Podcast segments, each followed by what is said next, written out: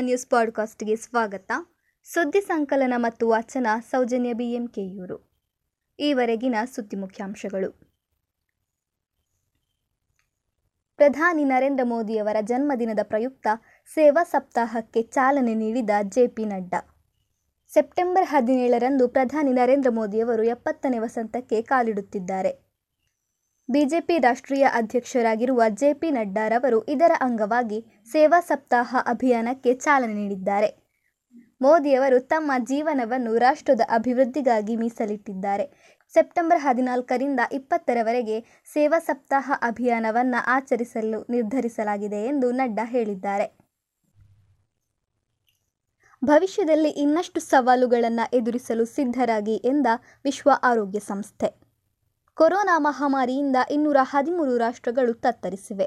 Corona virus ಕೊನೆಯ ಸಾಂಕ್ರಾಮಿಕ ರೋಗವಲ್ಲ.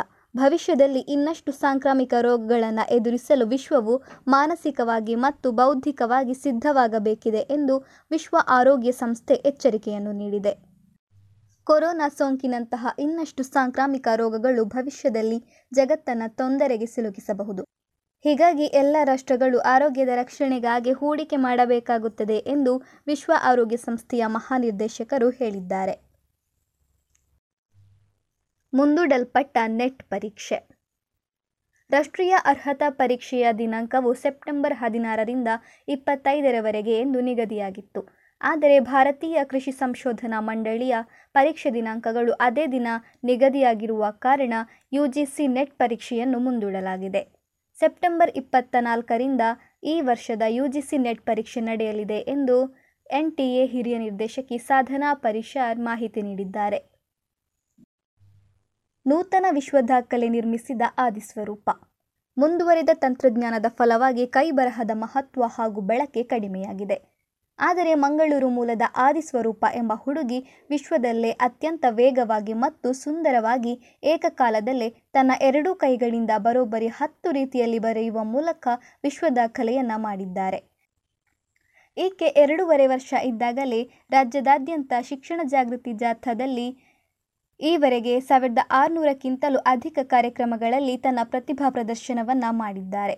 ಇದೀಗ ಆಕೆಯ ಪ್ರತಿಭೆಗೆ ಎಲ್ಲೆಡೆ ಪ್ರಶಂಸೆ ವ್ಯಕ್ತವಾಗುತ್ತಿದೆ.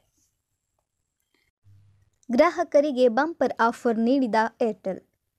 ಏರ್ಟೆಲ್ ಟೆಲಿಕಾಂ ಕಂಪನಿಯು ತನ್ನ ಬಳಕೆದಾರರಿಗೆ ಕೇವಲ ನಾಲ್ಕು ಪಾಯಿಂಟ್ ಹದಿನೈದು ರೂಪಾಯಿಗೆ ಒಂದು ಜಿ ಬಿ ಡೇಟಾ ನೀಡುವ ಮೂಲಕ ಭರ್ಜರಿ ಆಫರ್ ನೀಡುತ್ತಿದೆ.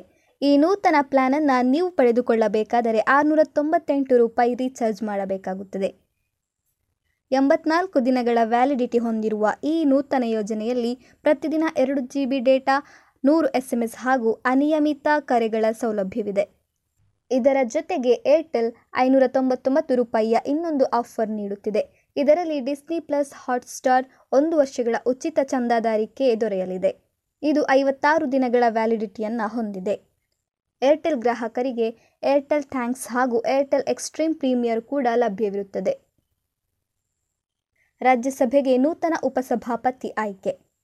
ಹರಿವಂಶ್ ನಾರಾಯಣ್ ಸಿಂಗ್ ರವರು ರಾಜ್ಯಸಭೆಯ ಉಪಸಭಾಪತಿಯಾಗಿ ಎರಡನೇ ಬಾರಿ ಆಯ್ಕೆಯಾಗಿದ್ದಾರೆ. ಎನ್ಡಿಎ ಅಭ್ಯರ್ಥಿಯಾಗಿ ಸ್ಪರ್ಧಿಸಿದ ಹರಿವಂಶ್ ಧ್ವನಿಮತದ ಮುಖಾಂತರ ರಾಜ್ಯಸಭಾ ಉಪಸಭಾಪತಿಯಾಗಿ ಆಯ್ಕೆಯಾಗಿದ್ದಾರೆ. ಪ್ರಧಾನಿ ನರೇಂದ್ರ ಮೋದಿಯವರು ಸೇರಿದಂತೆ ಹಲವು ಗಣ್ಯರು ಹರಿವಂಶ್ ಅವರಿಗೆ ಶುಭ ಹಾರೈಸಿದ್ದಾರೆ. ಸುದ್ದಿ ಸಂಚೆಯ ಆಲಿಸಿದ ಎಲ್ಲರಿಗೂ ಧನ್ಯವಾದಗಳು.